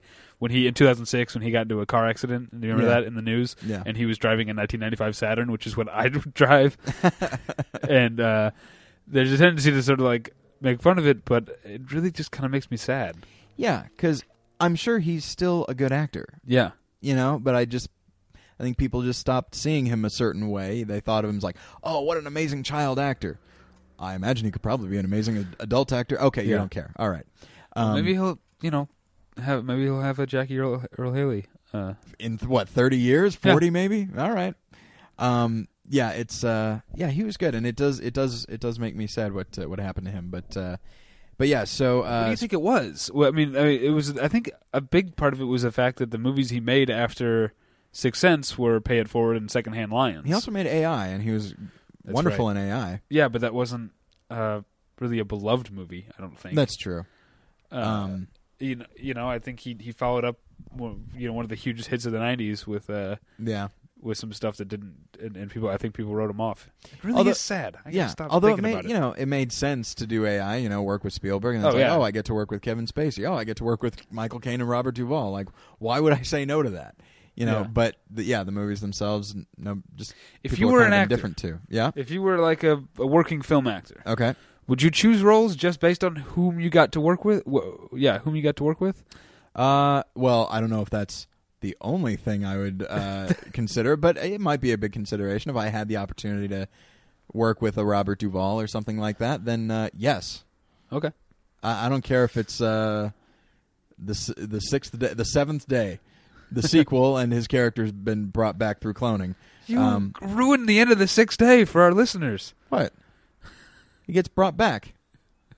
Oh right, I guess I just said that he. Oh okay, fair enough. Um, but yeah, so uh, so yeah, Spiderwick Chronicles. To get back to You know, uh, I've seen the sixth day twice. I didn't know that. Can you believe that? well, I assume once was in the cl- in class. I still haven't seen the proposition, but I've seen the sixth date twice. Yeah, we did watch it in the class, there you go. So there's an excuse right there. but Did I you had see it already again? seen it when we watched it in the class. Right. Well, that's that's fine. You, if you saw it again after watching it in class, that's that's when the problem comes in. You were forced to watch it the second time. Yeah, and I slept through most of it too. Yeah. The second time, Yeah. You slept through a lot of that class. Um. All you right. can't get me up if I have to wake up vi- via alarm clock. Yeah. You know, I don't care what time of the day it is. Yeah. If I did not wake up naturally, and then uh, ninety minutes later I'm in a dark room, Yeah. I'm going back to sleep. Yeah. I, I don't I don't care what it is. I, I don't know how they. I w- when when we were watching a movie that I actually wanted to watch in film school, it was so difficult for me. I had to like like dig my fingernails into my hand or like bite my lip or I had to do things to keep myself awake. You cut yourself. Well, th- there were other reasons. Uh, right. um, that's because I was dirty. Um, so, uh, and then another mo- movie that nobody saw in 2008 is a Paul Schrader film called Adam Resurrected uh, with Jeff Goldblum. I just saw it. It's on Netflix. Watch instantly. It has what I believe to be Jeff Goldblum's best performance ever. Um, he plays a Holocaust survivor who is. Uh, uh, oh, in I an- wanted to see that. Yeah. I- he, his character is insane. This kind of uh, relates to Unleashed in a way. Yeah, it really does actually. Yeah. uh, and Oh, Willem Dafoe plays a uh, uh, a commandant uh, at the at the camp where he was, uh, who said that basically he can sur- he'll survive if he acts as the commandant's dog, like a literal like. Uh, Po- Bob Hoskins looks very benevolent eh, all of a sudden in Unleashed because he didn't actually require that Danny act like a dog. And the scenes in which so Jeff Goldblum, it's also one of the most fearless performances I've ever seen because he has to act like a dog as if his life depended on it. And so the, and what's more, Willem Dafoe, who his character clearly has problems psychologically. Like he treats him like a dog. He doesn't treat him like a person playing a dog. So like Jeff Goldblum will like come up and like you know like nuzzle like uh, Willem Dafoe's leg. All of this to try and curry favor so that Willem Dafoe will make sure that Jeff Goldblum's family is also not killed. Um, and and like uh, Goldblum like will drool and stuff, and and uh, Defoe like scratches him behind the ear. It's really uh, uncomfortable to watch, but it is just so. I mean, emotionally vulnerable for uh, on the parts of both both of them. Like Yeah. their scenes are so scary to watch and just so interesting. Uh, and it's just uh, and it's Paul Schrader, who of course is a, a little bit insane himself. Uh, and it's just it's a movie that kind of snuck up on me. I Did you see started it- Hmm? his um, Exorcist prequel? I did. You saw his version? Yeah, Yeah, I liked it a lot. you liked it more than I did. I thought it was. I expected it to be better, but uh, but it had its moments. Yeah. Um, but yeah, I, I'm a big fan of Paul Schrader. We should profile him sometime. Sure. Um, Have you listened to the commentary on uh, Last Temptation of Christ? no, It's it's it's he does a commentary by himself. All right. It's it's very good. what's that little wry grin on your face? Is he, He- crazy? Yeah, he's kind of a dick. Oh, I don't doubt that. You can't write. What do you write? Ta- uh, taxi driver. You're right. Yeah, you can't write Taxi Driver and not be not the best uh, social animal. Um, all right, so do you have anything for 2009? Nope. Okay, I have one thing which we've talked about in the past, which is Adventureland, which is a film that just nobody cared about it at the box office, um, and people I know, it, it, people seem to have discovered it on video a little bit, but um, or DVD, but uh, but it's a film that just if you've not seen it give it a watch as, we, as we've talked about before it's not just this dumb comedy about like oh look at your look at this guy's crazy job it's actually a very touching and uh, emotional uh, romance It's also kind of frustrating. It was for me kind of frustrating in what way because I just wanted to kind of. There are a couple of points in the movie where I kind of just wanted to grab him by the shoulders and smack him in the face and tell him Oh, to yeah. grow the fuck up. oh absolutely yeah and Yeah. but that's that's good i mean you're and i did as well where you're just very emotionally involved in in Yeah. in the the story and in these characters But he's I not really- like um, I'm trying to think of the uh, example. He's not like again like the movie the, or the trailers uh, in the in the marketing sort of made it look like he's the the like uh, outsider ironic like uh, hero. You know, like Yeah. he's cooler than everything else that's going on. You Yeah. know, But no, in a lot of ways, he's part of the problem, Yeah. and and that's what makes the movie so interesting. Yeah, it's really. I got to tell you, just in general, uh, last ten years were those were that was the decade of Eisenberg. Jesse Eisenberg, time and time again, has really proven himself to be a great actor who seems more limited than he actually is. Uh huh. Like if you see him in Roger Dodger, you're like, I know, I know every role this guy's uh, gonna play forever. And he has kind of played roles like that, But, he de- again, what I'm saying is, and it's part of the the script. Uh, Yeah. What's the guy who who made uh, uh, Greg? The guy who made Matola. Greg, yeah Matola. He Yeah. wrote the script too. uh, Okay, yeah. For Adventureland, it's yeah. So parts of it is in the script, but it it is yeah. Adventureland, the role he plays seems like the role you would have thought that he was going to play when you saw him in Roger Dodger. Yeah, You know, but he does things that you don't expect. Yeah, and the same goes with um, with Zombieland and the Squid and the Whale, where he plays what can only be described as the Jesse Eisenberg slash Michael Sarah role, but he does things. He hits different notes than you would expect. So if And, Jesse uh, Eisenberg is the poor man's Michael Sarah, is Anton Yelchin the poor man's Jesse Eisenberg? No, I don't think so because Jesse uh, uh, Anton uh, Yelchin seems actually, uh, I think, more confident at times. Okay. Um, like I saw him in, uh, he just seems plucky. You know, he seems like uh, he's like a Jimmy Olsen type. Really? Okay, maybe I'm thinking of him in like Huff or He doesn't seem nerdy in Huff though. uh okay. He just And seems. I didn't I didn't see uh uh what was it called? Charlie Bartlett? I didn't see it either. But in Star Trek, he's just more plucky than anything. He's not necessarily a, like a nerd or anything like that. But uh, oh shoot, you know what? Real quick, going to go back to 2006. There's a movie called The King that bothered me so much. I have a hard time recommending it. But as far as uh, it's emotionally, Does it's that ve- star Gail Garcia Bernal? yes, it does. And William Hurt.